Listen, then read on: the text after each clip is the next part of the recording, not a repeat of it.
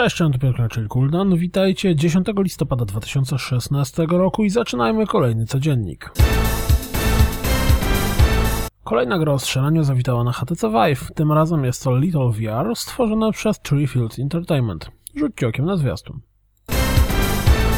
Trackmania Turbo z zwiastunem poinformowała nas o łatce wprowadzającej do gry obsługę VR. Nie brzmi to dla Was trochę jak proszenie się mdłości?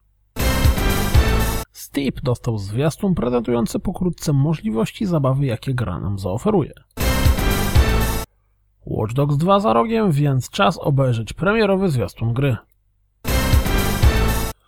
Pojawił się również premierowy zwiastun Dishonored 2. Mam wrażenie, że zdradza nam on odrobinę zakończenie prologu.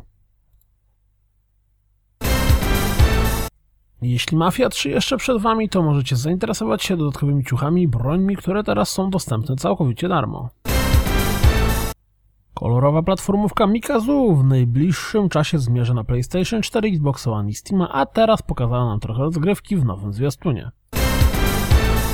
Kolejny bundle Persony 5 składający się ze zwiastuna i wywiadu z voice aktorem czeka na obejrzenie.